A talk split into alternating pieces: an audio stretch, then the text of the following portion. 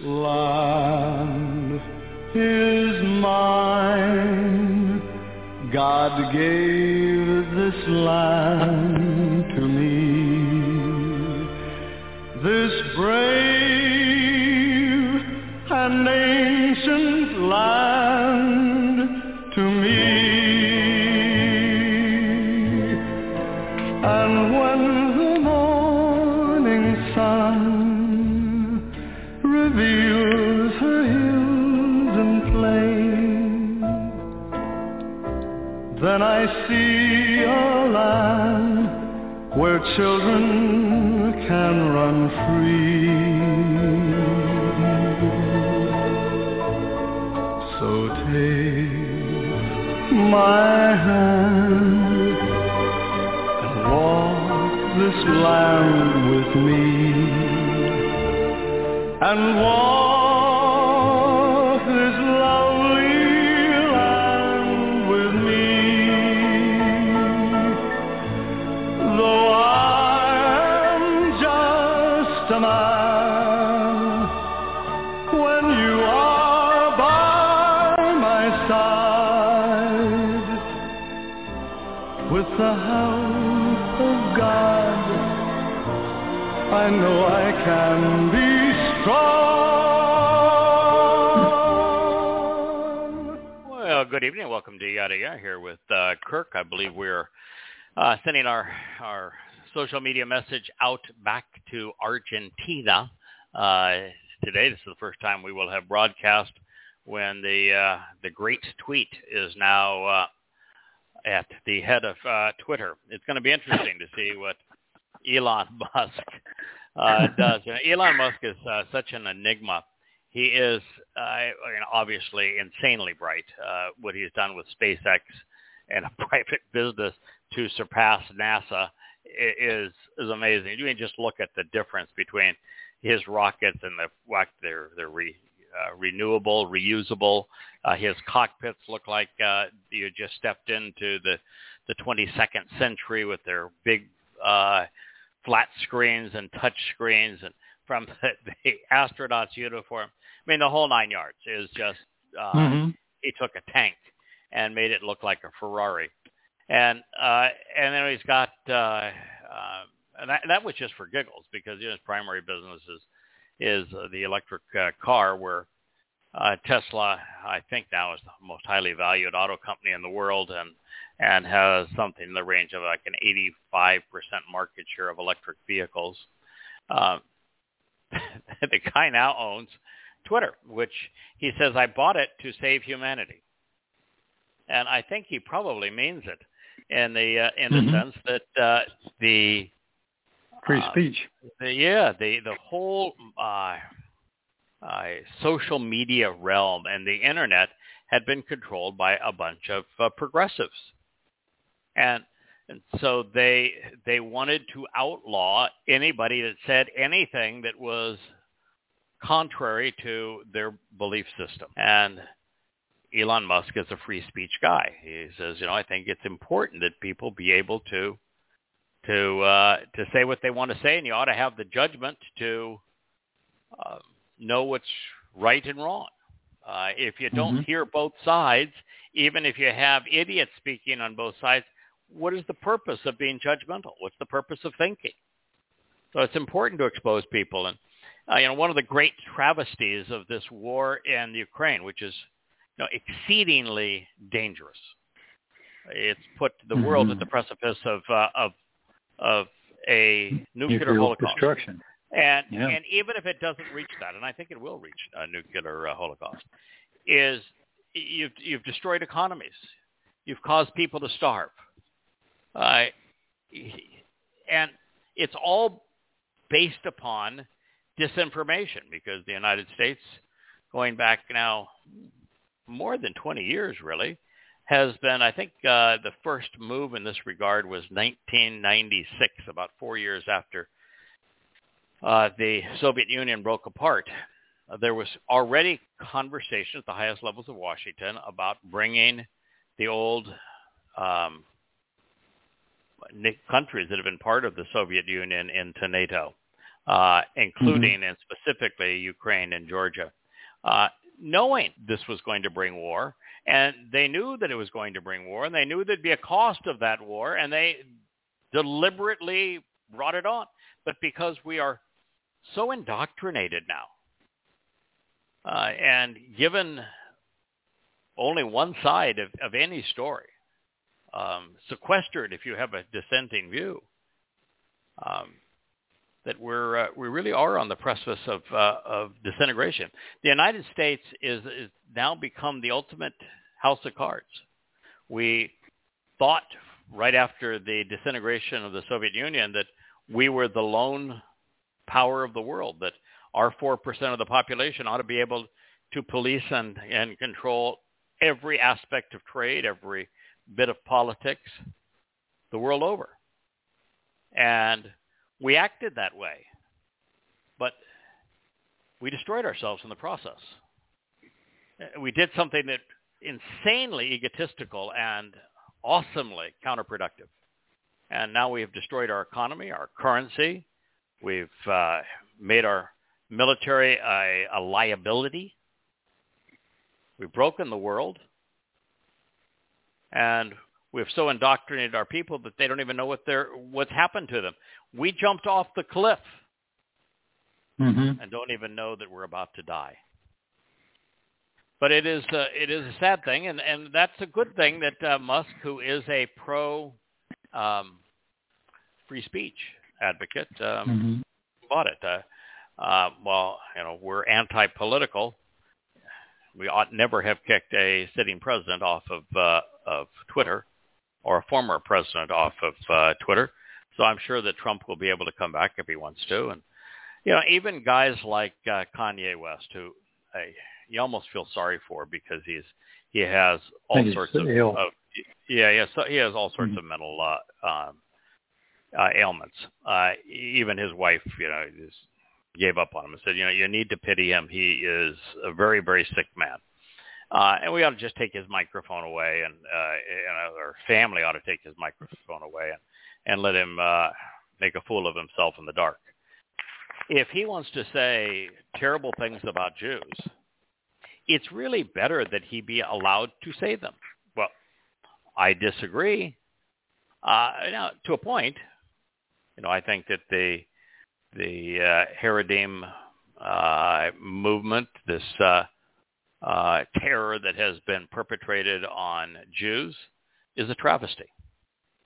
So mm-hmm. ultra-Orthodox Judaism, I think, is the greatest threat there is to the Jewish people. Uh, I see the parliamentary system without an actual constitution, with this full integration and partnership between the secular and the sectarian in Israel, as a uh, catastrophe. I think that the, it, Israel's unwillingness to openly condemn the notion of a Palestinian and of Palestine, making it absolutely clear that there has never been a place called Palestine. There are no people called Palestinians. And this notion that Israel can surrender control of land for peace is insane. If you think mm-hmm. that's great, look at Gaza. Uh, yeah. This.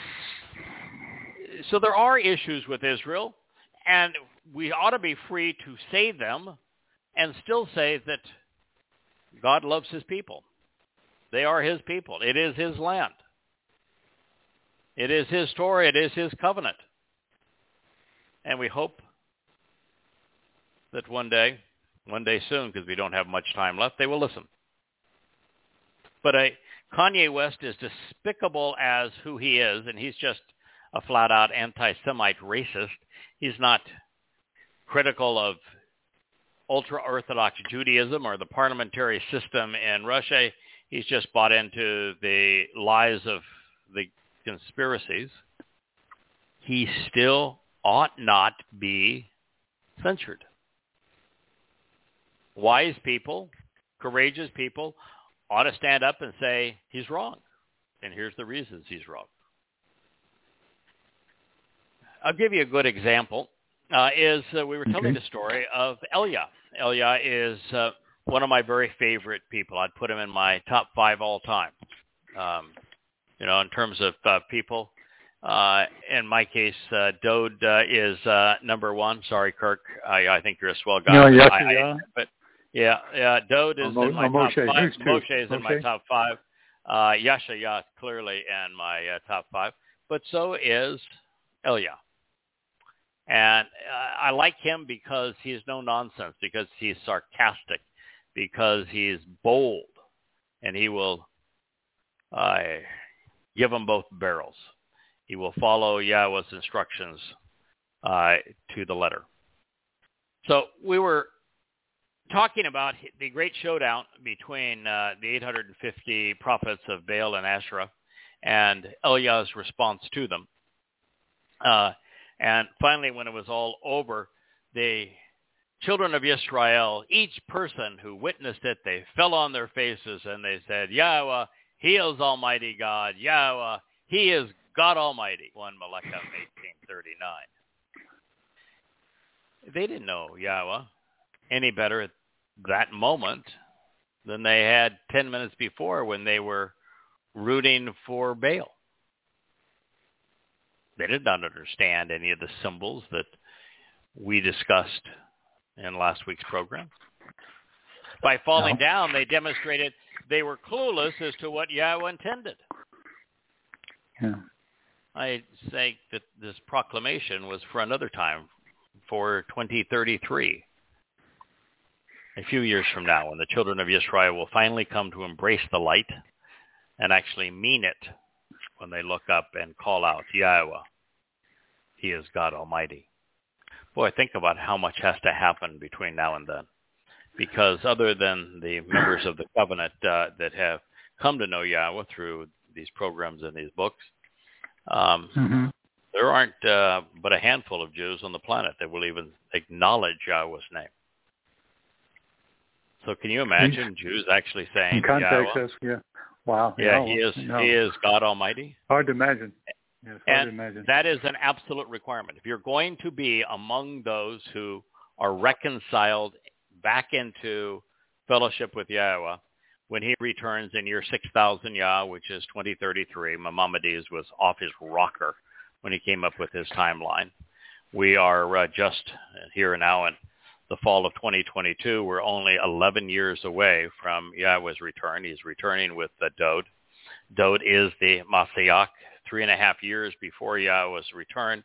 Elia is going to uh, celebrate Pesach in twenty thirty uh, as one of the final two witnesses. That's how much time you have. And if you don't come to know Yahweh by name, you don't recognize that you need to disassociate from religion and politics and come to accept the terms and conditions of the covenant, then you're going to be on the wrong side of his return, and that's not a good place to be. The fact is that the allegiance with these Israelites was fleeting. And that's one of the reasons that Yahweh very seldom conveys his presence through signs and wonders. You know, he ignited the uh, the altar uh, when um, uh, it was appropriate oh, in yeah, this particular yeah. case right. with Elia. That is something, mm-hmm. so that is a sign from the heavens, if you will. Uh, there were the ten uh, signs that became the plagues uh, uh, to free the children of Israel.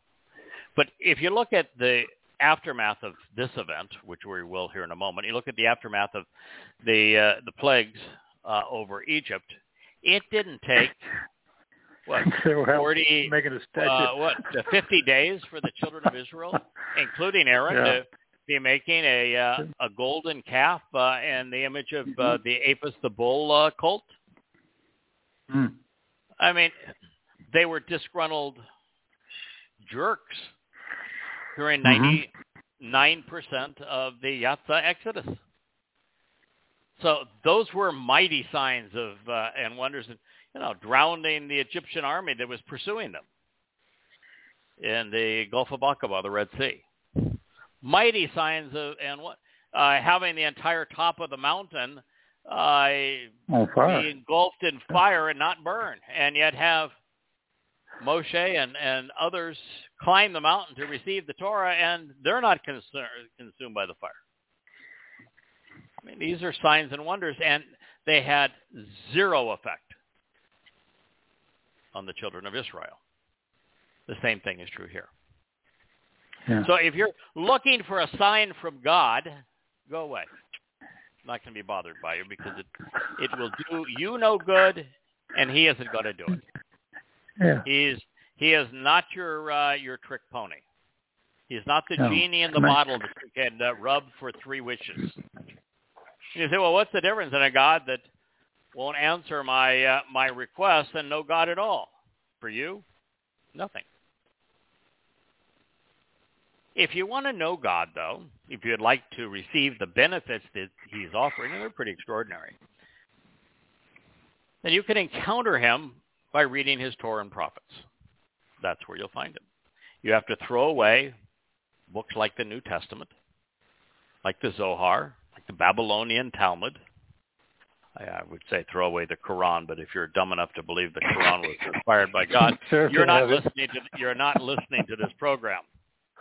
Uh, but once you've thrown away the religious books, once you recognize that that uh, it really doesn't matter which moron is the uh, head of your government, they're all rotten to the core, um, then you're in a position to at least listen to Yahweh. But you need to stop praying, and you got to get off your cotton-picking knees. No praying, no bowing listen. down. Listen. And you can listen by reading his Torah and prophets. So God will introduce himself to you, but his miracle is um, prophecy. The fact that he predicted things in the past that have subsequently come true. That's how he proves his existence. Yeah, the fact that his writing style is brilliant, too, that doesn't hurt.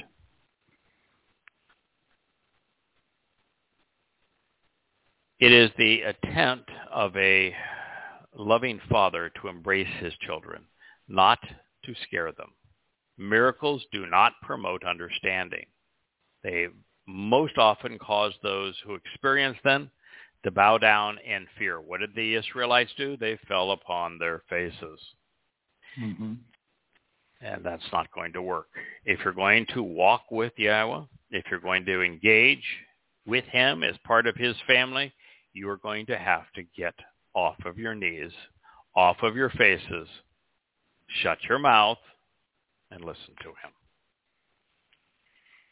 Even though the Israelites were as dumb as stones on this day, I'm sorry, it's just the truth. And it's symbolic of the Haredi today. Boy, I saw a uh, a video. Um, a descendant of Baal Shem Tov was just destroying the mythology of the Haredi. The Haredi are the majority of, of religious Jews in Israel. Uh, I think they're the second largest group, but obviously the most obnoxious group in America. Um, they are considered ultra-Orthodox, but they're anything but. Uh, the religion of of the Haredi uh, was created in the eighteenth century. Uh, it's attributed to a guy that wrote nothing down. So it's all posthumously uh, projected back on a on a myth of a man. Uh, the birthplace, of course, is the Ukraine, which is not so coincidentally why that is the precipice of war uh, worldwide. They wear the mourning suits. You'll notice them by the black hats and the black suits and the ugly, scrawny uh, black beards. God despises them. Uh, when you read the Torah and prophets, um, the dominant theme is not Yahweh saying, here's my covenant, here's the terms and conditions of my covenant, here are my invitations to meet, uh, here's what those uh, each of those seven uh, invitations uh, mean right. pursuant to your uh, mm-hmm. your soul and our relationship. The majority theme of the Torah and prophets is God telling us how much he hates religion. And because he's speaking primarily to his people and calls his people out by name, either Yahud or Yisrael, he's condemning Judaism. And for those who would say, well, Judaism didn't exist when all this was written, well, you can't make that claim without being a complete hypocrite. Because your claim, even though it's not true, is that your oral Torah, which you now refer to as the Talmud, was given at the same time that the written Torah was given to Moshe. So if it was given at the same time, which is a lie, then Judaism dates all the way back to the first of these prophets, Moshe. But there's really no difference between Judaism and all the various absurd belief systems that have stained Israel's past. And there's nothing God despises more than religion. So for all of those nincompoops out there that think that they're pleasing God by their religiosity, all you're doing is embarrassing yourself, you're oppressing your people, you're lying to everyone, and you are the primary obstacle between Israelites and Yehudim coming to know God. But anyway, this man, boy, he just absolutely destroyed it. So he's just saying that Baal Shem Tov, his great ancestor, was was a nobody. Said nothing. This, this whole thing is just this pile of lies that have been repeated to the point that uh, that they're all acting accepted. Yeah, like the lemmings jumping off a, cr- a cliff. Uh, and as I say, they, one good thing is they're they're already dressed for their own funeral, so uh, that's a, uh, I guess that's a positive. I was um, translating the first. I finished the uh, the uh, most recent volume. It's not on the bookshelf yet, but it's uh, volume nine of Yada Yada. It is a, uh, a a pretty comprehensive review of Daniel, um, and it's uh, it's every word of the last six chapters, seven through twelve, and a uh, pretty decent review of the first six chapters. And it uh, it's stunning. There's nothing ever, there's nothing that has ever been written that even approximates what you're going to read should you open Volume nine when it uh, hits the bookshelf. Uh, but one of the uh, the most interesting things of uh, Daniel nine is we came to realize that his vision of uh, what Christians think is Jesus and uh, Jews think is uh, um, Hashem is actually of Satan. And it's uh, very descriptive of Paul's meeting with Satan on the road to Damascus. Mm-hmm. Uh, so now I've moved on, and I have not left Babylon, unfortunately, because I'm now translating Ezekiel.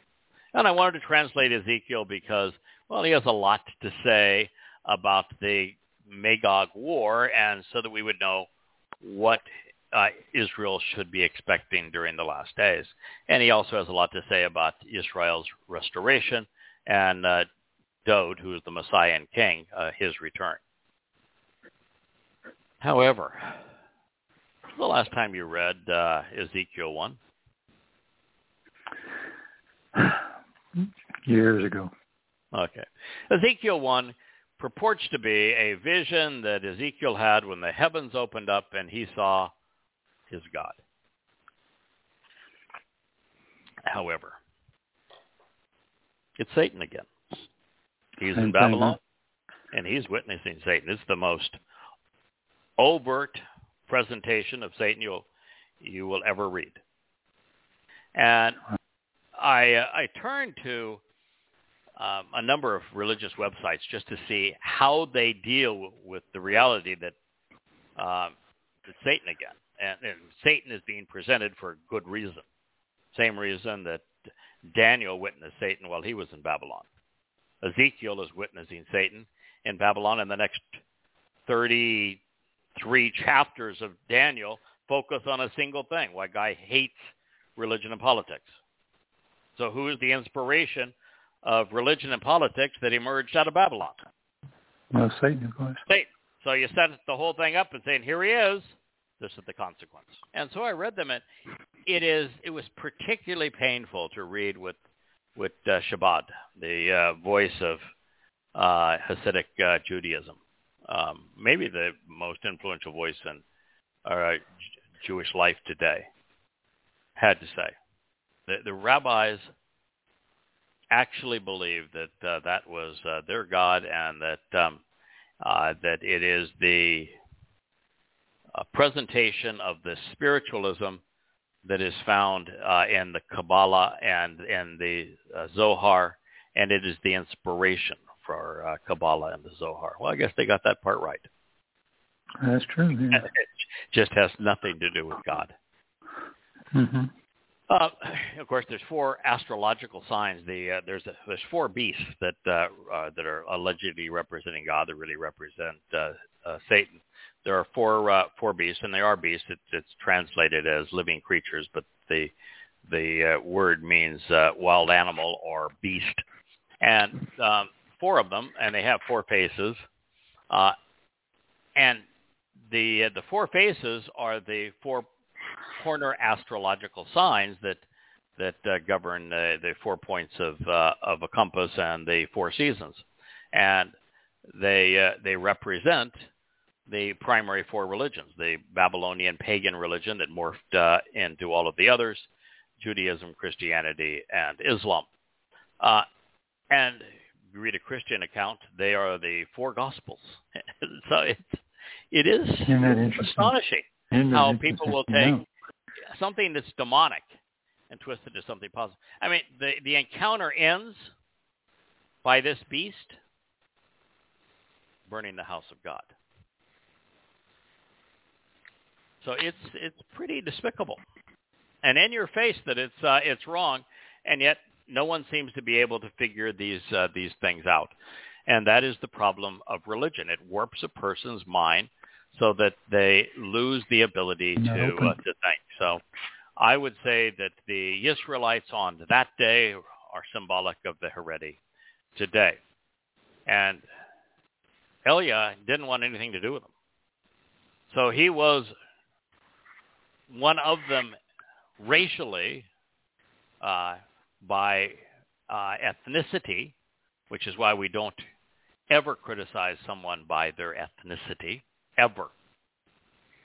But he was not one of them by religion. He understood the consequence and the fate of false prophets, of those who speak for the Lord. And there's a lesson here for all who would dare promote religion, especially Judaism.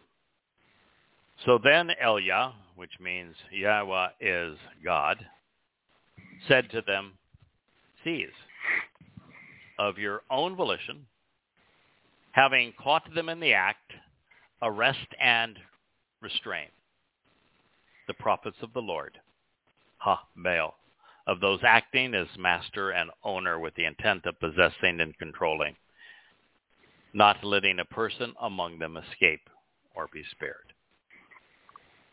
And they, after catching them in the act, took control of them, restraining them, and they brought them down to Elia and to the Kishon, which is a a river um, that uh, runs through the uh, Yezreel Valley. And he killed them then and there. There were eight hundred fifty total uh, prophets. If you killed one a minute, it's fourteen hours. If you uh, killed one every thirty seconds, it's uh, seven hours. I, I don't think, I don't think personally I have what it takes to swing a sword or wield a knife to uh, to do uh, even the first of them, much less uh, all of them.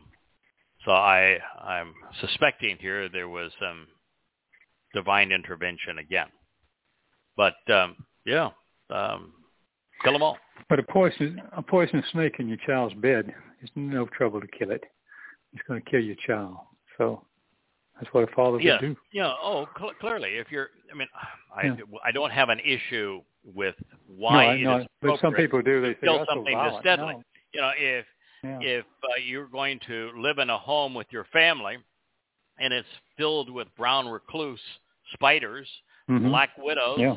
uh, and uh, and uh, flea-infested rats that have the bubonic plague, you either kill them or you let them kill your family. You know, if you're going to move into a uh, a neighborhood with uh, with rapists and mass murderers and pedophiles, you'd better speak out against them and and see to it that they're incarcerated before you subject your family to them. Now, we have to be a little careful. I mean, there was a nincompoop uh, that would have nothing to do with us because he was obviously politically motivated, ran into Nancy Pelosi's house in San Francisco where her husband Peter was there wielding a hammer, and uh, there's where it's Nancy, and then proceeded to bash uh, Peter, who's eighty-something, in the head with his hammer. Uh, we are not prophets. I'm not. Kirk, you're not. No one listening to this program is. There hasn't been a prophet and won't be a prophet until Elijah returns. Even then, he's not going to speak Same prophetically prophet. about the future. Yeah. Uh, Dode mm-hmm. will return in twenty thirty-three. He is the most articulate of the prophets, but that's not going to be his role when he returns. Yahweh was very clear, and well, actually it was Dode who was speaking to us, uh, and uh, and Daniel, and when in Daniel nine, he uh, he's very clear saying there will be no more prophets, which makes it pretty hard to claim to be uh, uh, have a religion that's based upon the Torah and prophets, and then claim to have a Talmud, New Testament, and Quran, all of which came much later, and you claim that they were prophetically inspired. Uh, that would be impossible according to the testimony in the book. So you've got to be really uh, careful here, because uh, we do not live in Israel. We're not a prophet taking instructions directly from God. He uh, did not uh, tell us to go off and kill anyone. Uh, Our job now is to use the words he revealed through his prophets to expose and condemn those things that are wrong, and to affirm uh, and promote those things that are right, that are consistent with Yahweh's testimony. That's our job. We are to use words. If somebody does something mm-hmm. stupid, like uh, Benjamin Netanyahu uh, uh, bribing the Haredim religious parties to allow them to suck the nation dry, Uh, to uh, pay, be paid to pollute their minds. Mm-hmm. That, that's a terrible thing, and we ought to say it. When the acting prime minister goes and touts about the two-state solution of the United Nations, that's something that's horrible, and we ought to speak out against it. Now, this failed parliamentary system in Israel, we ought to besmirch it. It doesn't work. So we can use our words, but don't resort to violence. You'll make a, a bad situation worse one hundred percent of the time. It is not our job to do so. And frankly, the world needs more people who are willing to speak the truth boldly and bluntly. Yeah. Now, for these religious ministers, there would be no salvation, no escape. Their souls were on a collision course with Sheol. They were going to spend eternity incarcerated with the others who would preach in the name of the Lord. It's going to be a very religious place, hell is. Elijah did not try to rehabilitate them. You know, if there's anybody in, what was the guy's name? Frank Former, I think. The uh, something on high, power on high, that they used mm-hmm. to uh, write me and, and occasionally contribute. And, and uh, he uh, went and got a burr in his side because there was a, uh, a very well-educated, seminary-trained religious advocate. I think we called him Moody Scott all those years ago. oh, that, uh, yeah.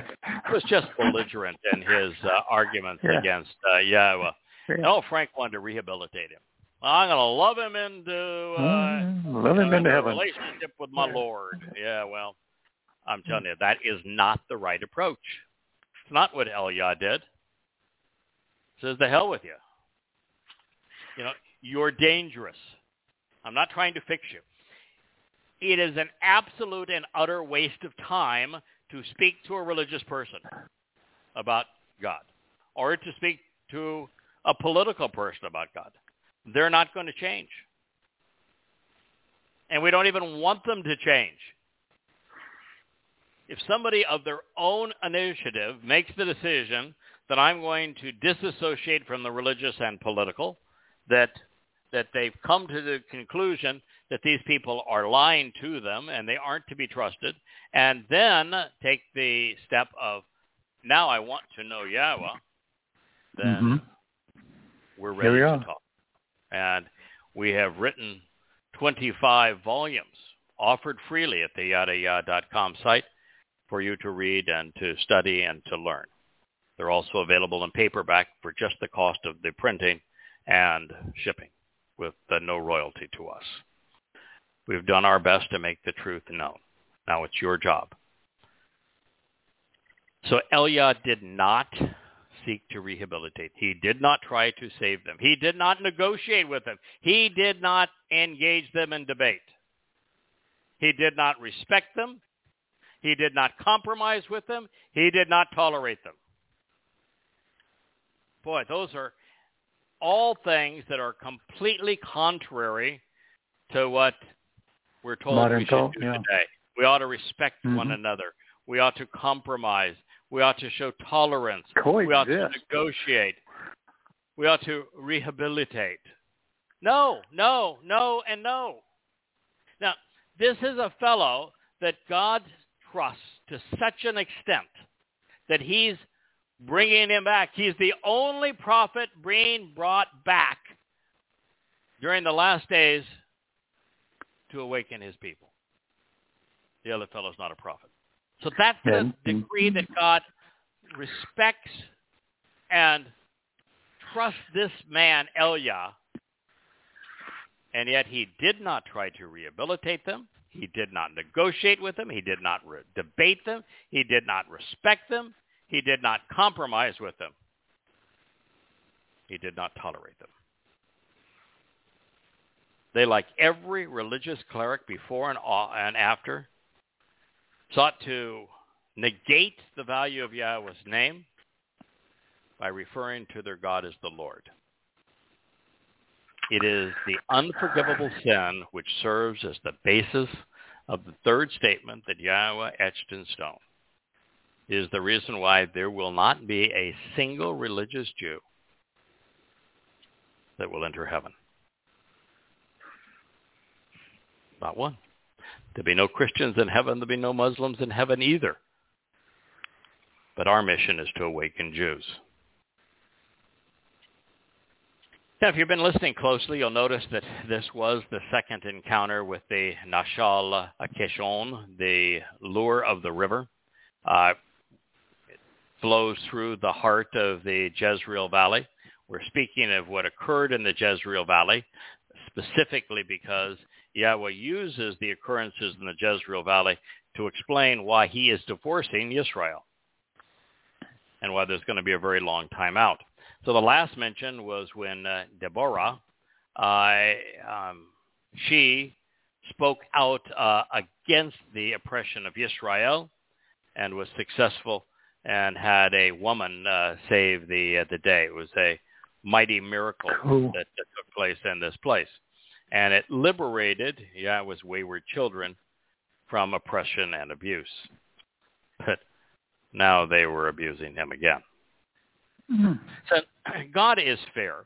Those who align themselves with the Lord uh, will remain associated with him. It's the coolest thing in the world.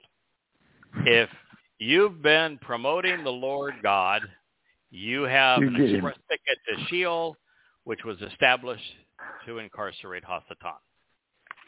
So, considering the consequence of not restraining them and of failing to preclude their lives from continuing to infect his people, eliminating them from the presence of their most compassionate, this was the most compassionate and reasonable response. It is one of the things that is necessary in love. People, you know, say today that we uh, we have to stamp out hate. Uh, exactly the opposite. We need to know, know what, what to hate. hate and how yeah. to hate, because you can't love and protect those things that have value if you don't learn what to hate and how to hate.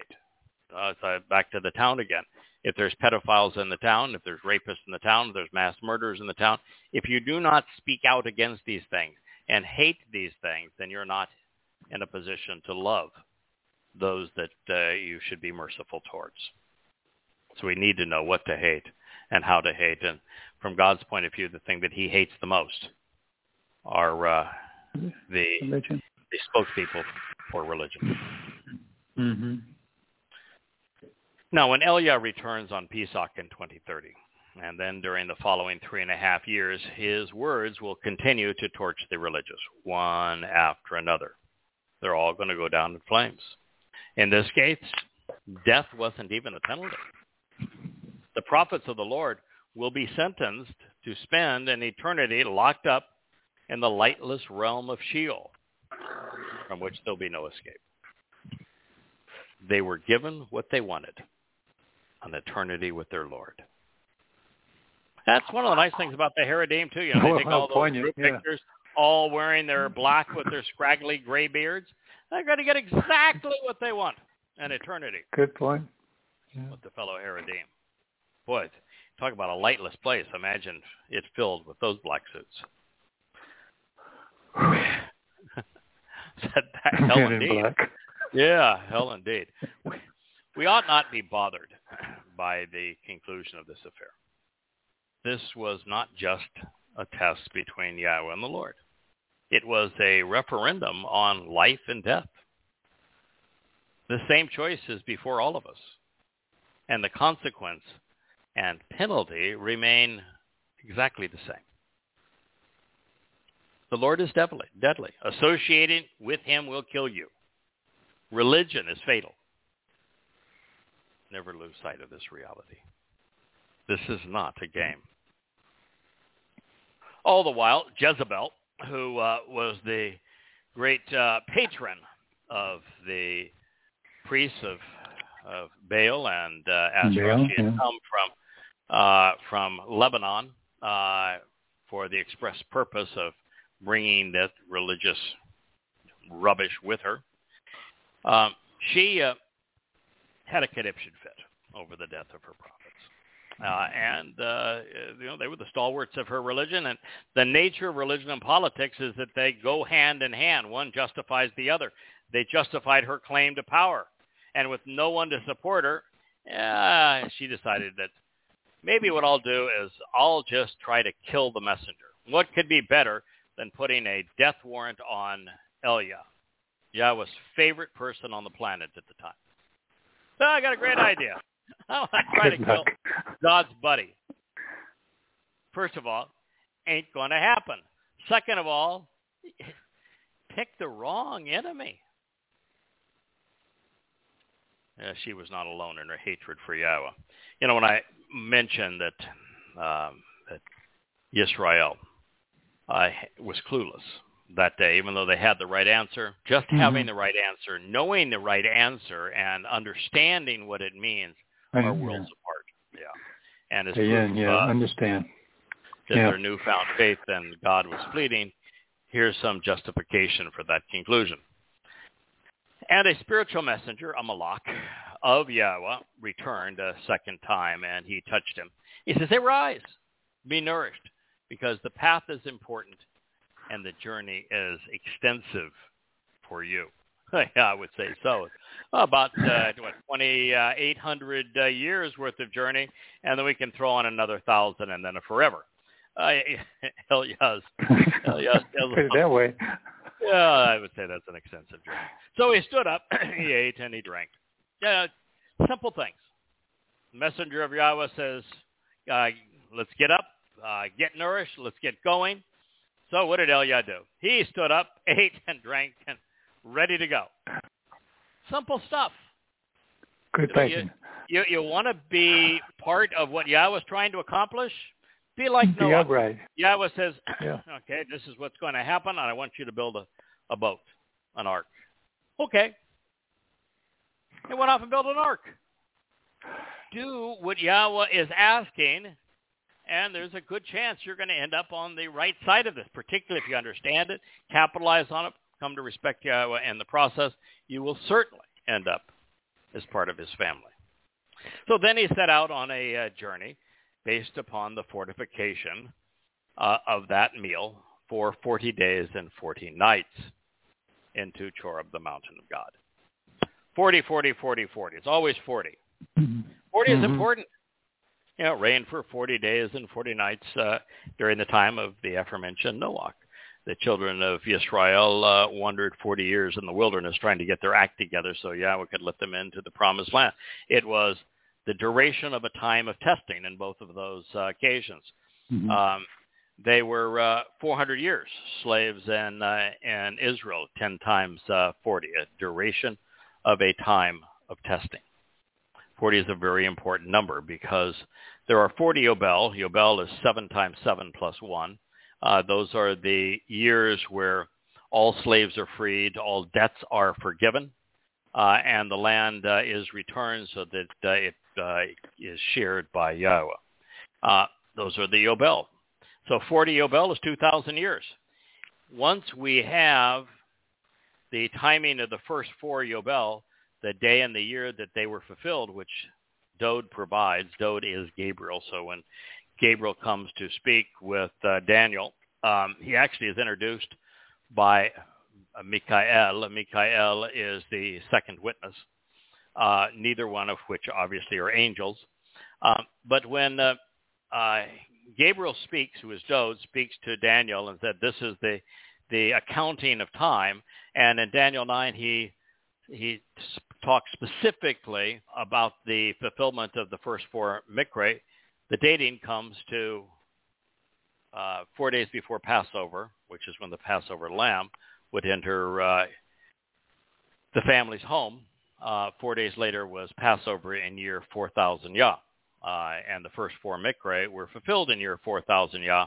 Once you know that date, and the next thing out mm-hmm. of uh, Dod's mouth was yeah. in the anointing of the Most High, which is when uh, when uh, Dod anoints the mercy seat of the Ark of the Covenant uh, to fulfill the Torah's requirements for reconciliation uh, during Kippurim, which is when he and Yahweh are returning, exactly forty Yobel from that date, which would be year six thousand Yah.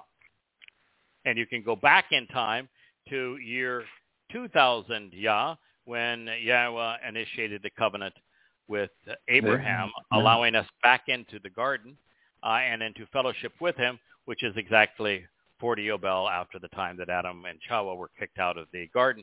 And you can use that formula of forty Yobel to pinpoint every important event since our exclusion from the garden to our return to it. So forty is an exceedingly important number. Choreb is an exceedingly important place. Yeah. Because it was on Choreb that Yahweh gave the written the Torah, Torah to, to mm-hmm. Moshe. Of course, the Devarim is uh, Moshe's uh, explanations of the Torah. His commentary on the Torah uh, comprises uh, Devarim, all speeches of Moshe to the children of Yisrael, explaining what he had heard, which is Yahweh's style. All of his prophets uh, exude their own perspectives and personalities through the revelation, so that uh, each offers a unique flavor, their own vocabulary, their own personal passions, and uh, a little bit of their own history, uh, so that we can see Yahweh's testimony Um, through eyes that can become familiar to us, that we can relate to. It's one of the reasons why the two witnesses that are the most troubling by far are Daniel and Ezekiel, because both were poisoned by the uh, the mother of all beasts. These things are important. Uh, Choreb is where the Torah was revealed to the uh, the children of uh, Yisrael.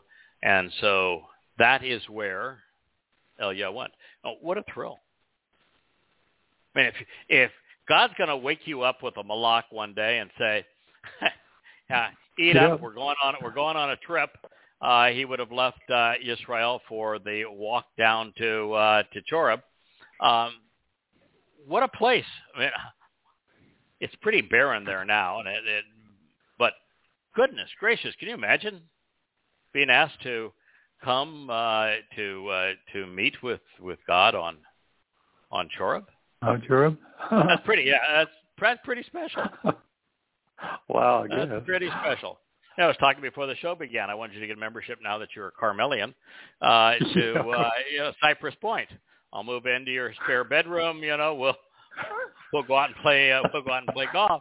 But then you really will like I me, huh? I will tell you, if uh, if a malak comes, knocks on my door, and says we're going to Choreb, I'm sorry. You go. I'm sorry. Uh, you're gonna, sorry. You, you, go. you need you need I'll another pal you. for the uh, the golf date. Yeah, probably go with me. So that's uh, weird. That's weird. Anyway, he said he came to a cave and there he to spend the night, and uh, there to become aware that the word of Yahweh uh, came to him. So he's in Choreb. Word of Yahweh comes to him. She uh, asked him, "Why are you here in this place, Elia?" Well, of course, the obvious answer is, uh, "Well, because uh, you the block me. said let's let's come here." Uh, well, that wasn't his answer. Uh, he uh, he had a a, a different uh, approach, and he said he replied, mm, "I've been extre- yeah, I've been extremely devoted to the relationship with Yahweh." Well. Pretty good answer. As answers go, okay, that's a good one. I've been extremely yeah. zealous and devoted to the relationship, kana kana, with Yahweh, the God of the spiritual envoys. By contrast, the children of Yisrael have rejected and abandoned your familial covenant relationship. He was concerned about his people. Yeah. Uh, and he knew that the problem with his people is they had rejected the covenant.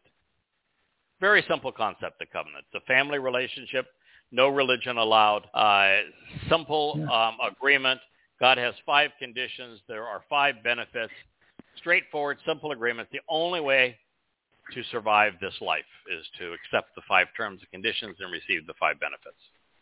Uh, Conditions, uh, I could spew them out for you, but it would be just like, uh, you know, Yahweh performing the miracle five minutes after I said it. Even if you regurgitated them, it wouldn't do you any good.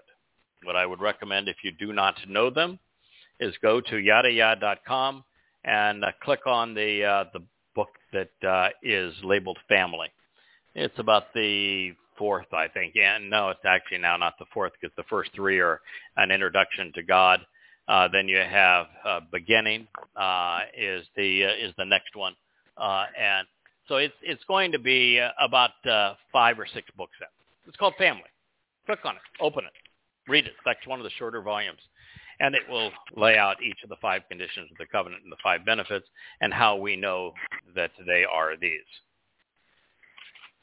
So he replied, you know, I've been extremely zealous and devoted to the relationship with Yahweh, the God of the spiritual envoys. By contrast, the children of Yisrael have rejected and abandoned your family covenant relationship. They have torn down and destroyed your altars. They have murdered your prophets with the sword, and I am here by myself. And they are searching for me to take my soul. You know, Kirk, I, I've uh, I did this about ten years, uh, during mm-hmm. which time there was almost no one other than Yahweh and myself. You know, we, we now have a wonderful team uh, uh, devoted to mm-hmm. uh, publishing the books, editing the books, uh, uh, managing social media, uh, building a marvelous uh, website at yada yada dot com, uh, disseminating this message. It's a wonderful family partnership. But a lot of that time, there wasn't. And yeah. during the time that there just wasn't, I never once felt alone. I get up in the morning, couldn't wait to uh, spend time with Yahweh and learn from him. And uh, that's really where Eliah's position was. It doesn't matter. You know, I, I wrote uh, Prophet of Doom, and after writing Prophet of Doom and doing about five thousand radio shows under my actual name, uh, I received about ten thousand death threats, fatwas and the like. I never ducked, never felt vulnerable, never ran for cover. Didn't need to. Yahweh was there to uh, protect me. If you're going to do what Yahweh wants done, I can assure you Yahweh's going to see to it that you get to do what he wants done. And Elia would have known that far more than me. In the order of things, Elia would have come after Shamuel. He lived after Dod and Solomon. But he came before Hoshea, which is the uh, book we'll be analyzing over these next uh, few months. He uh, preceded uh, Yashaya, uh, my favorite prophet, Shabauk, who is... Cool dude, wow. yeah. Cool dude, man. Yeah. Shabauk is the guy that uh, that uh, absolutely spits yeah. all to, out, tears him. Shoot him up, spit him out, ribbon. yeah. Yeah, there's yeah. n- nothing left of Paul and Christianity by the time you read uh, Shabauk. Yirmiyah, which uh, also an exceedingly articulate and, and bright uh, man who was given the opportunity to cover the breadth of human history. Yaketzel, which I'm translating now, I'm uh, I'm going to I'm going to survive my second trip into uh, to Babylon, but uh, uh, not one of my uh, not one of my favorites. Uh, uh, but I don't even know how many times I'm going to even say this name, uh, Daniel. Oh, my goodness. There was a messed up individual. Zechariah, another extraordinary uh, individual, fun man to read, wonderful prophet to translate, and uh, equally so with Malachi. That's where he fits in this timeline. So had he read Dod's ninety-first or one hundred nineteenth Mizmor, the ninety-first is God's promise to protect those uh, who are engaged in his business, he would have been celebrating his arrival at Horeb, the mountain and sword of God, where the Torah was revealed. Even with the preponderance of his people seeking to kill him, it would have meant nothing. It, would, it wouldn't have cared. He would laugh at it. Yeah, I'm just a witness. I'm not a prophet. And yet, even after receiving thousands upon thousands of death threats in the wake of Prophet of Doom, and then a decade working alone, as I've shared on the initial volumes of Yada Yahweh, An Introduction to God and Questioning Paul, I have never ducked, never hid for a moment, never felt isolated or threatened.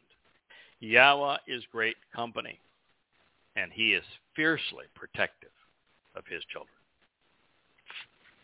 Now, to be fair, as ill-prepared as I was when he invited me into his service, and I was invited mm-hmm. by default, there was no one else who was willing, God had to bolster what little he had to work with. Uh, Elia goes and says there's seven spirits that uh, are going to shore this dude up. So I was in good company and, and have always been, recognizing that I would be the first of my kind as a goy and the last in the long line. Yahweh couldn't take any chances. Yom Kippurim still hangs in the balance.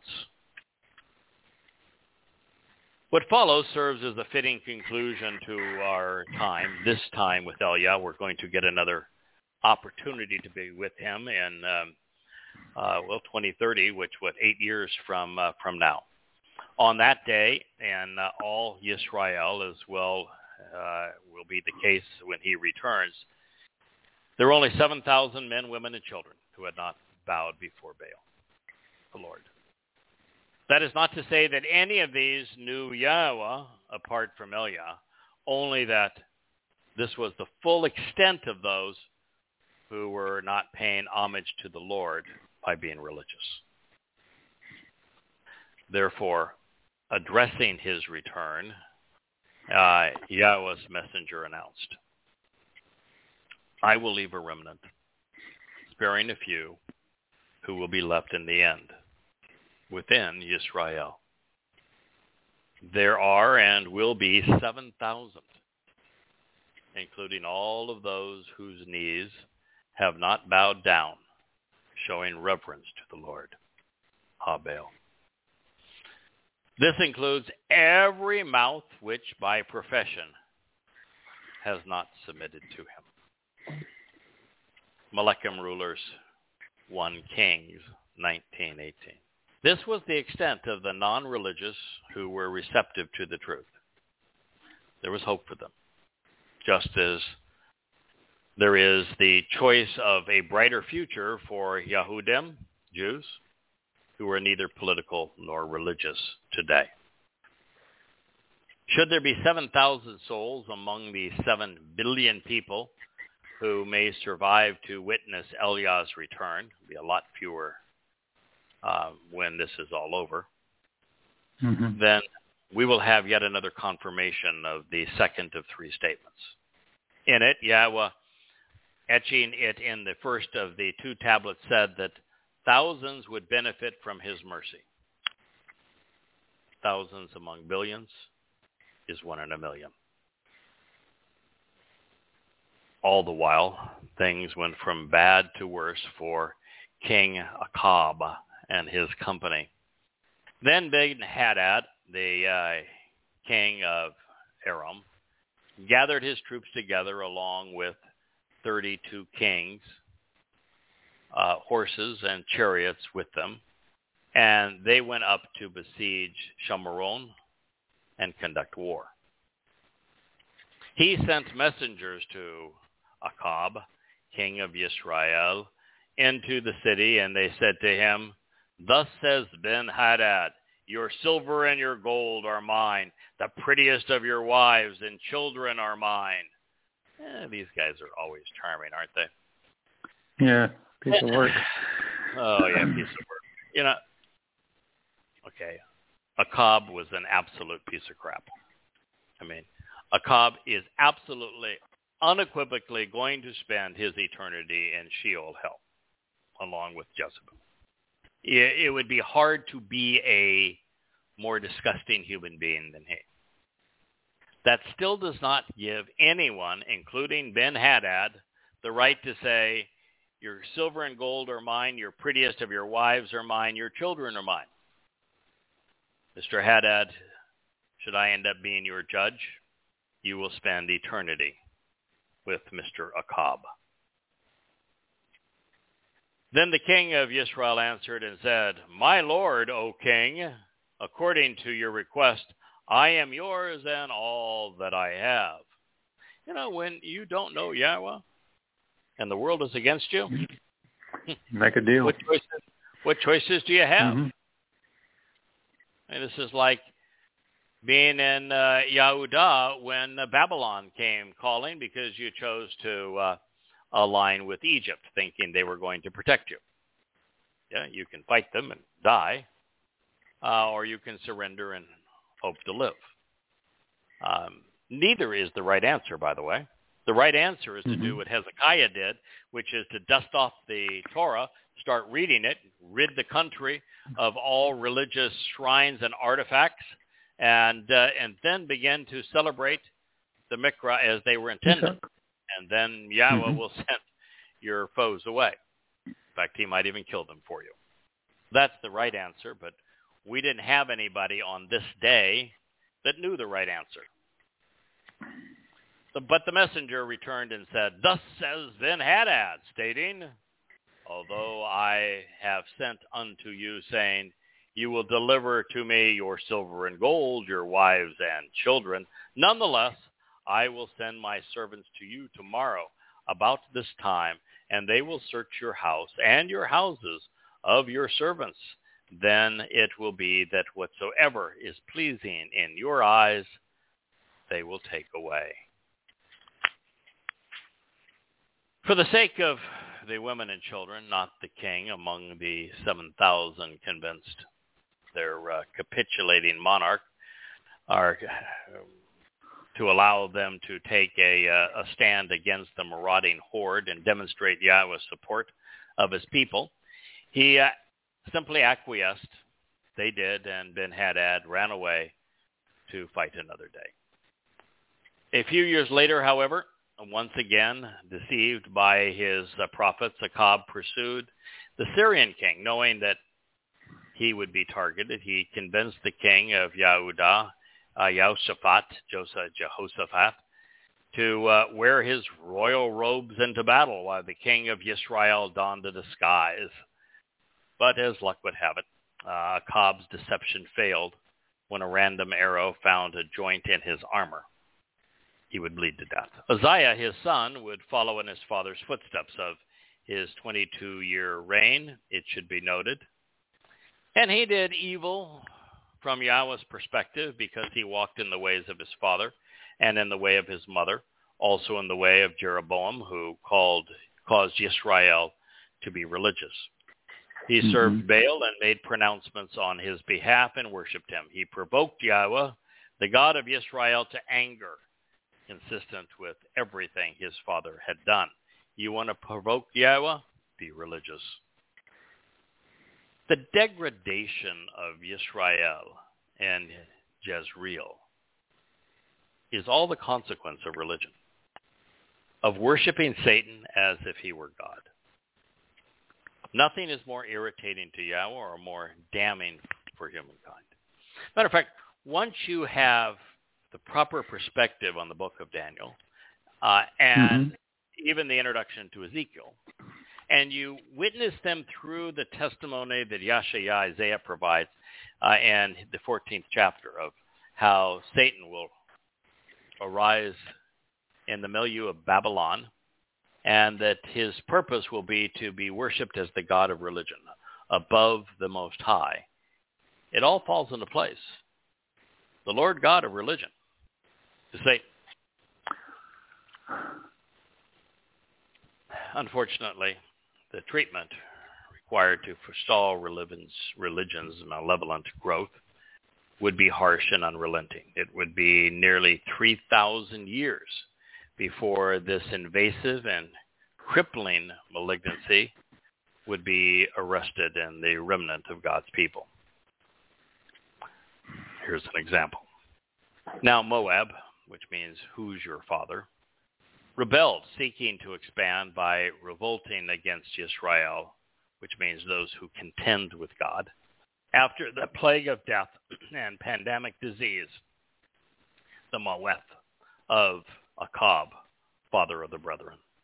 Then uh, Uzziah, seizing control of Yah, fell into an inferior position behind the lattice which served as a trap in his upper chamber, which was in Shamaron. Pay attention, Samaria. He became ill, afflicted, weakened by disease. So he dispatched messengers serving as Elia as envoys and said to them, "Go, consult with, inquiring information to learn from Beelzebub, the Lord's hmm. controlling gift, the God of Ekron, cut out and, and rooted up. Find out whether or not I will live and survive, being restored from this sickness and injurious affection." No is the answer. And don't do that. Don't go to the religious. If you're looking for answers. Just when we thought Israel's leadership had fallen to its lowest point possible, another sorry soul stumbled, stumbled further away from God and deeper into Sheol. Darkness had enveloped God's people. Baal-zebub is an interesting name because Zabab is a fly in Hebrew. Remember that. Pretty... Lord of the Flies. Yeah, very good. However, since no one names their God Lord of the Flies, we're compelled to consider the verbal root of Zabab. And there we find oh, that Zebed means to give or to endow. Combining this with Baal, the Lord and Master, who owns and controls, we have either the Lord endows or gift of control. We have either the Lord endows or gift of control. And that is a name a fellow like Achab would celebrate. Oh, this yeah. is because the bull speaks of being exalted and living in the lofty abode. Once uh, out of the latrine, if we follow uh, Eliya's humor, uh, Beelzebub becomes the exalted lord of the palatial and extravagant living. Mm. Regardless of the Lord's name, we ought not be fooled. Uh, please make no mistake. Yisrael abandoned Yahweh by being religious. That is why God was and remains angry at his people, even to this day. That's why he remains estranged from them. It is why Yahweh asked Hosea to marry a religious prostitute so that he would be empathetic. And it explains why he asked, addressed Jezebel in his divorce decree. Hmm. And yet, since God made a promise to reconcile his relationship with these reprobates, he would do what he could to constrain the growth of this thickness. He would do so by extracting the most malignant cells. Yes, most would still die of the disease, but the remnant would survive, perhaps as many as seven thousand of them, who will disavow Judaism, the rabbis, and their preferred political party, any one of the five thousand that vie for votes in Israel. Okay, so that's a slight overstatement. Let it be known, however, that uh, which such overt condemnations of religion presented and maintained within the books inspired by Yahweh, with reference in Hosea pointing the way toward what occurred within the Jezreel Valley, and to this review of what prompted the long intermission, all foretold in the opening declaration of Hosea. There is no excuse, not for a single Jew to have been religious. One has to be willfully ignorant of the prophets to provoke God in this manner. It is so obvious that Yahweh hates religion. The likes of the Haredi are deliberately taunting the Almighty. God finds them absolutely repulsive, by the way, as does anybody who looks at them or listens to them. A messenger of Yahweh spoke to Elijah the Tishbi, my recourse. Arise, go up to meet the messengers and envoys of the king of Samaria. Say to them, is it because there are no longer any gods within Israel that you are going to seek after and petition, resorting to consulting with Beelzebub, the exalted Lord's gift of control, the god of Ekron, to be cut out and rooted up? Oh, that's funny. Israel did what they are normally do. They they uh, excluded Yahweh. You won't find Yahweh in the Talmud, for example. You won't find Yahweh in the Zohar. Mm-hmm. You won't find Talmud in uh, Paul's uh, Christian New Testament. You won't find Yahweh in Muhammad's Quran. They cut Yahweh out. But there were still lots of gods, uh, all fake ones, in Israel. So Yahweh is just yanking their chains. I mean, there aren't any gods left in Israel. You're so desperate that you're going on and seeking an answer from Beelzebub? That really is pathetic. But in a way, yeah, it's really funny. Accurate. Very accurate, too. Yeah. Yeah. Oh, boy. Can you imagine being asked that question? I mean, there, there is no good answer. Oh, yeah, yeah, yeah. We got lots of gods. Uh, no problem. No, I don't know why we went off to that one, but, you know, ours, ours are taking a nap maybe. I don't know. Nap time. Nap time. Gods. Oh, really, and therefore really. It stands to reason that this is what Yahweh says. The bed is a death fire. The place from which you had ascended, but you shall not come down from it, because you will absolutely die. By saying that the king had ascended from this bed, the prophet was demeaning him. He had done nothing to earn position of monarch. The only reason Achab was considered a king was the source of the sperm that had conceived him. He was similarly denounced when labeled the king of Samaria, because he claimed all of Yisrael. When this envoy when his envoys, I should say, told him that he was going to die, he wanted to kill the messenger. So he repeatedly dispatched battalions of fifty soldiers to assassinate Elijah, only to have each torched by the Almighty. After all of the fireworks, the king died. Don't try to kill those who speak for Yahweh. A really bad idea. Exceedingly disgusted with a lot of them, Yahweh positioned Yahu to rid his people of this problem.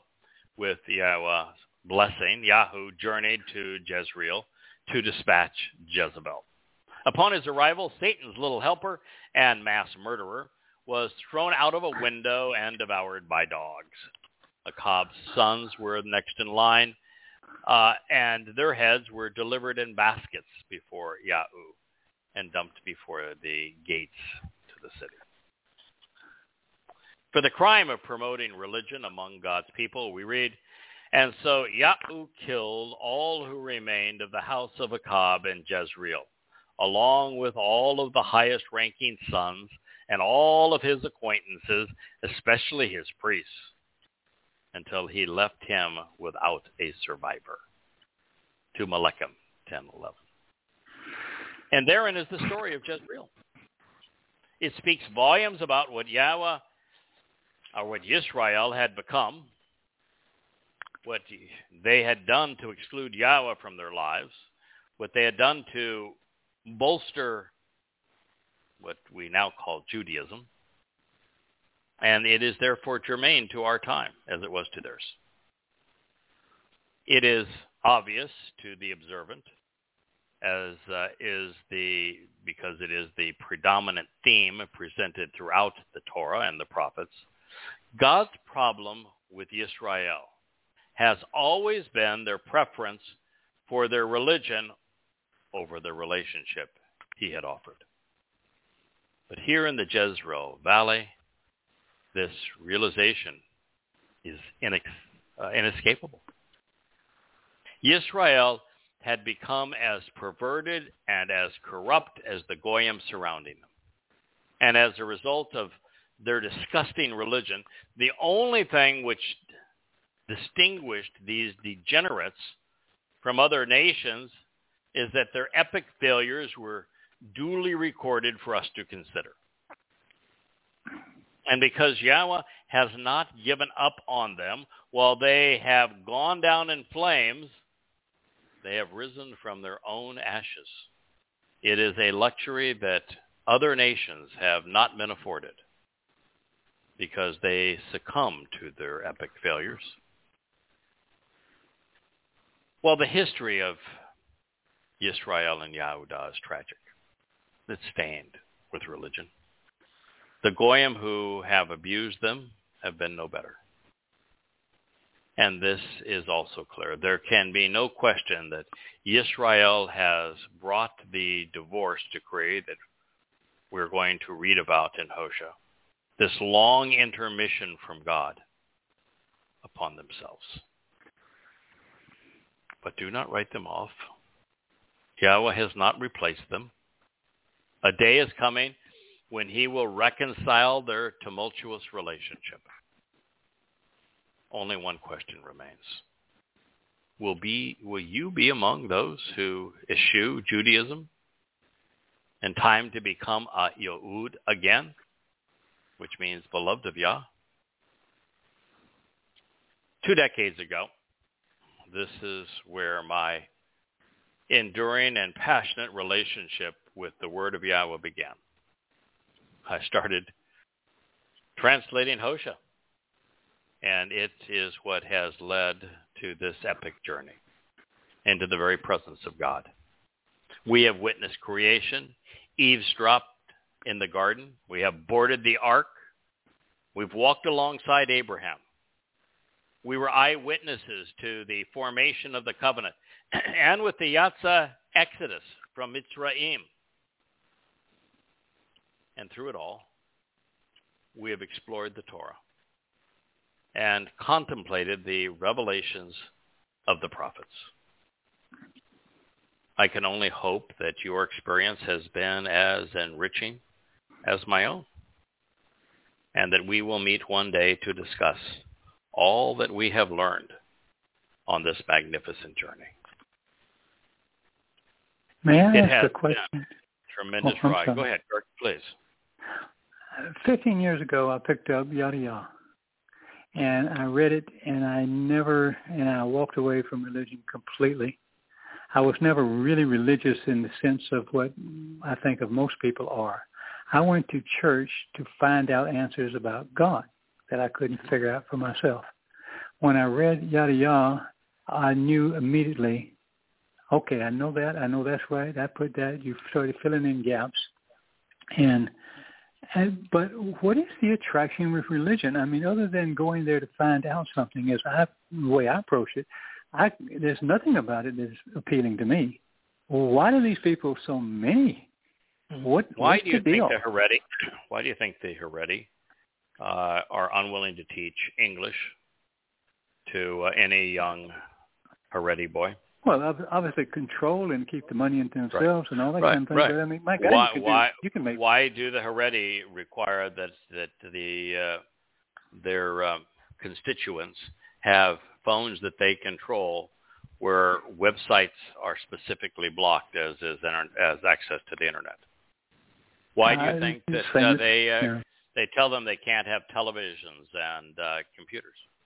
Why? Hmm. Why do I they control. require them to spend uh, their lives being indoctrinated with the uh, the Talmud and rubbish attributed to Baal Shem Tov? Why? The answer is pretty straightforward.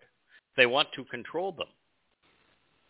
Uh, if anyone had half a brain and was exposed to what your what Yah was saying, these translations of Yah's words and commentary, they're not going to be religious.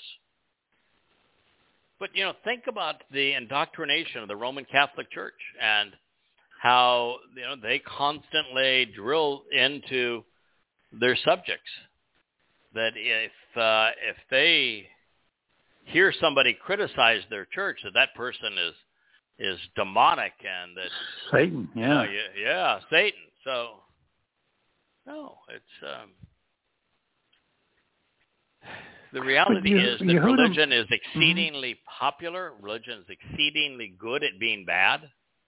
It deprives the faithful of executing, exercising good judgment. Any threat to the faith is discarded uh, without consideration. Uh, their primary approach is uh, ad hominem, to kill the messenger. Yeah, you know it. For many thousands of years, the consequence of stepping away from religious indoctrination was a torturous public death. Mm. And why did Islam the dumbest religion in the history of humankind? And you know, the Quran is the right. worst book ever written. How in the world does a religion like Islam survive? And the answer is that Muslims are taught That'd to kill sure. anyone who criticizes it. Yeah. Yeah. Yeah. So uh, death and torture are a um, are an influential factor. Uh, it was the same thing for Roman Catholicism and Christianity for uh, for years. Uh, you know, if a if a person that grows up in an overtly evangelical household begins to explain the truth, they are excommunicated.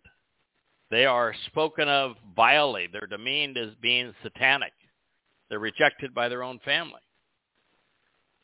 So religion is a very powerful influence. It's, it's uh, why God says, don't waste your breath with them.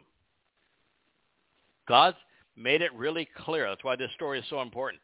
Try to rehabilitate them. Don't debate them. Don't tolerate them. Don't respect them. Just don't engage. Do what Yahweh does, which is to expose and condemn them. Expose. Expose them, condemn them.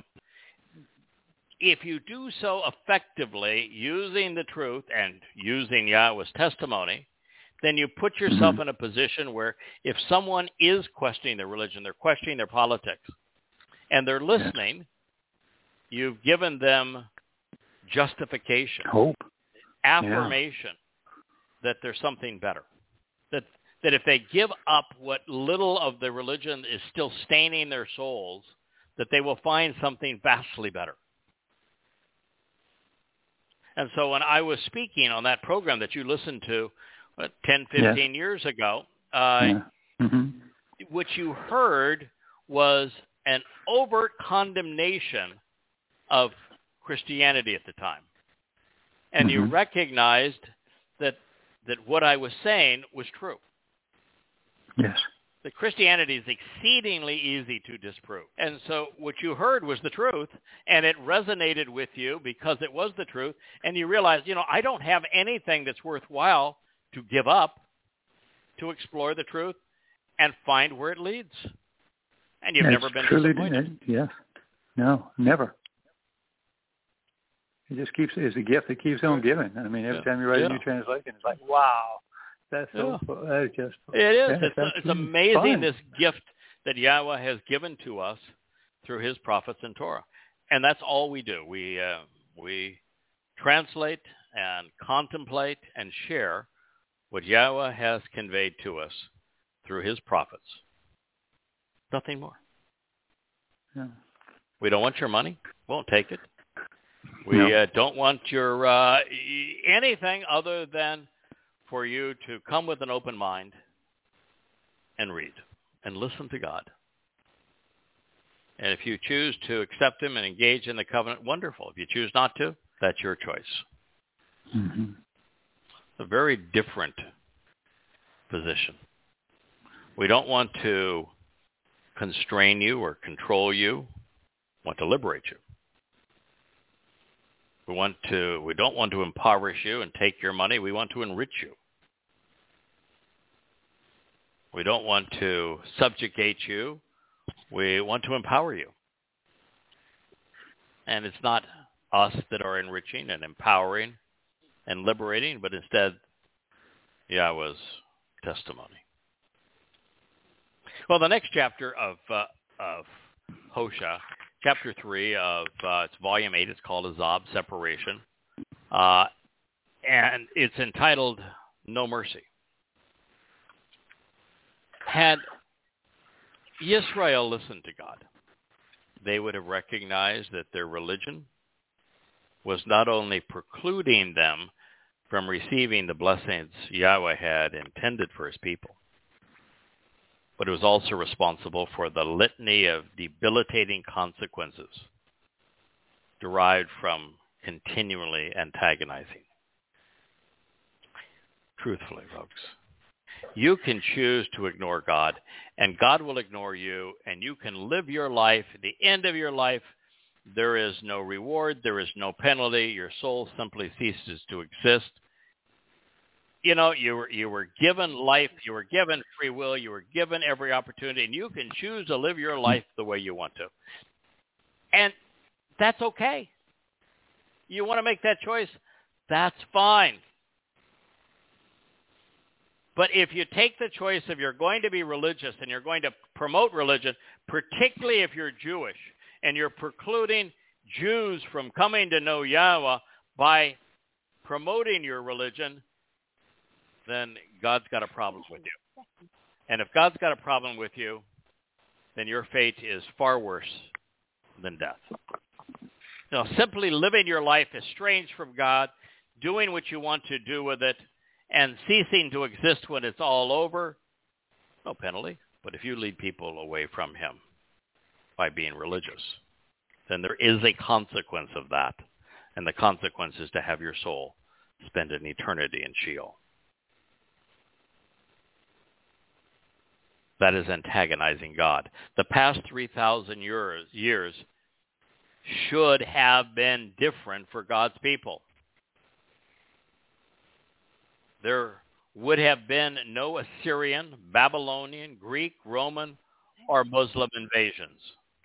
No diaspora, no Holocaust, no Judaism, no Christianity, no Islam, no communism, had Yisrael listened to Yahweh. There would have been no Talmud, no New Testament, no Zohar, no Quran, and no Das Kapital. Oh, what a wonderful world it would have been. rather than Israel being the least valued, most demonized and denounced nation on earth, it would have been the most universally praised. Now, there was a lot of claims there. I said, if Yisrael had stopped yeah. being religious, there would have been mm-hmm. no Assyrian, Babylonian, Greek, Roman, or Muslim invasions. Yes. Every situation Cruel. would have been like Hezekiah. Every situation would have been like Dod. Dod knew Yahweh, responded based upon Yahweh, never lost a battle. With Hezekiah, they turned to the Torah, started celebrating Pesach, Matzah, and Bikurim, and Yahweh eliminated mm-hmm. the army that had come to destroy them. Mm-hmm. But had there been no Judaism, there would have been no diaspora. There would have been no Holocaust. Judaism is responsible for Christianity, Islam, and communism. Paul was not just a Jew. He was a failed rabbi.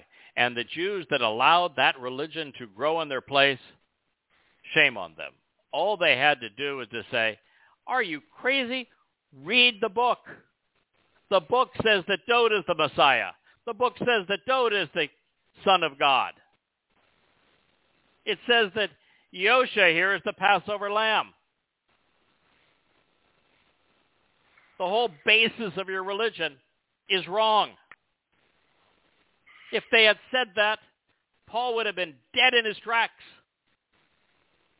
Christianity, the, the most viciously long-lived anti-Semitic terror against God's people, would have been stillborn. Without Jews selling readings of the Babylonian Talmud to Muhammad, Islam and its Quran would never exist.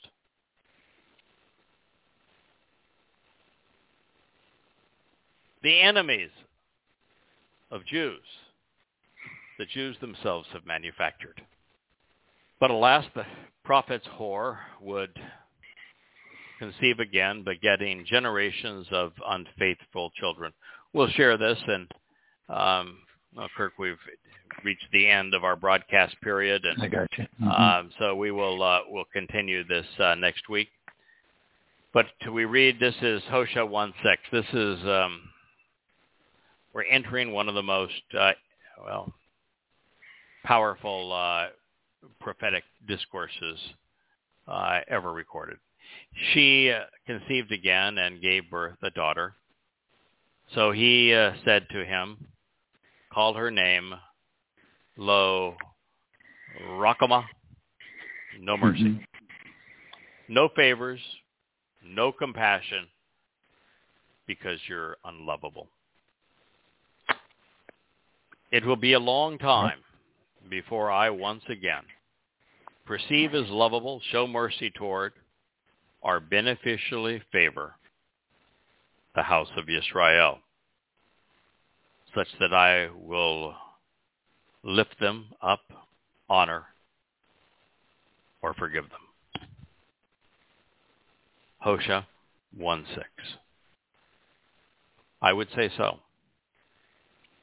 This um, That's a fact. was uh, was written uh, uh, after uh, Dod, but um, uh, well before the uh, Babylonian uh, captivity, uh, which was what, five ninety-seven uh, B C E, is probably written, uh, I don't have my uh, timeline in front of me, but uh, what uh, Hosea, right around uh, seven fifty B C E, um, give or take uh, a decade or so. And God would have no relationship with Israel from that time to this, over two thousand seven hundred years. It's going to change. It's going to change rapidly as we approach the time of trouble. But that's a, quite a statement. It says, because your offspring uh, have shown no favors, no mercy, no compassion, and are unlovable, then it's going to be a very long time before I once again love, show mercy towards, or beneficially favor the house of Israel. A long time before I lift them up. The good news is, God did not say forever. And by concluding that sentence, by saying, it will be a long time before I love again, show mercy towards, beneficially favor the house of Israel, and lift them up, honor, and forgive them, those things are in the offing. It is being served up to you on a silver platter. Yes, the children of Israel were led astray, and they missed the fulfillment of Pesach, Matzah, Bikurim, and Shabuah. That is because the rabbis birthed rabbinic Judaism for the express purpose of trying to fend off the birth of Christianity. And so rather than simply explain the truth that Yosha was the Passover lamb and that Dod is the Son of God and the Messiah, they created this religion that was completely antagonistic towards Yahweh and his fulfillment of the first four Mikra. And so you missed it. The opportunity for eternal life, the opportunity to be perfected and adopted into Yahweh's family, the opportunity to be enriched and empowered and enlightened by God. Pesach, Matzah, Bikurim, and Shabuah. But there is a second chance for Jews. It's called Kippurim. The day of reconciliations, where the door is opened once again to Yahweh's home. This is the day that Dod will come back and he will anoint the Kipporeth, the mercy seat, to reconcile Yahweh's relationship with his children. But to be among that remnant, you're going to need to acknowledge Yahweh's name. You're going to need to understand the terms of the covenant and accept them. Going to need to start attending the Mikra as they were intended and not as the rabbis have destroyed their value. You know, for example, everything that the rabbis sponsor that is part of their Pesach Seder is Babylonian in origin, pagan, and in great opposition to Yahweh. The rabbis have completely eliminated Chag Matzah, which is the day that the stain and stigma, the stench of religion is expunged from our souls, perfecting us before God. Now, the removal of an ingredient is all there is left of it. The rabbis don't celebrate Bikurim because they have no clue what it means to be part of God's family as a child of the covenant. And because Christians have claimed Shabuah as their Pentecost, rabbis are opposed to it as well. And so there is no time of enrichment and empowerment for God's people. Having missed all of these in your four thousand Yah, led astray by your rabbis, God is saying, I'm going to give you a second chance. There is a time I will forgive you. There is a time that I will lift you up. There is a time that I will love you again. And that time is fast approaching. Yom Kippurim in year six thousand Yahs, twenty thirty-three. And you might say, well, you know, it's only twenty twenty-two now. I got eleven years. Some of you might. Yeah, some of you might. Two-thirds of the Israelites are going to die between now and then. So if you're amongst that that group, then uh, then you have forfeited this opportunity.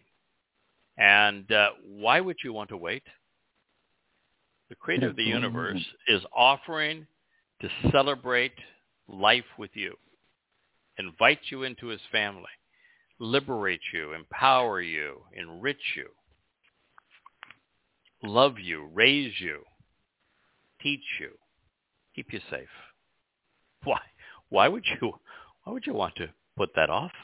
You know, he he is not asking for much in return. He does ask for five things, but all five of those things are in your interest.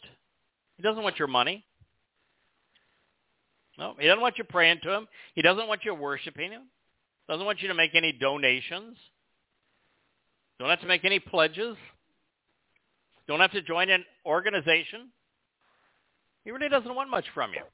The things he wants are all in your interest. He wants you to walk away from religion and politics, from the babble of integrating and commingling religion and politics in particular. That's in your interest, but it's a requirement, a prerequisite for being part of the covenant family. Walk away from cultures and traditions of your people and from religion and politics. These are things that are hugely in your favor. Second, walk to God and allow him to perfect you. Very simple path. Start celebrating Pesach as it is explained in the Torah. Start attending matzah, understanding its purpose. Celebrate Bokurim, Shavuah. Join us in becoming a living manifestation of Teruah to exclaim Yahweh's message so that your lives can be reconciled with God. And you can camp out forever with him on Kippurim and Sukkah. That's the path. Then God says, trust and rely on him. To trust anyone, you need to know them.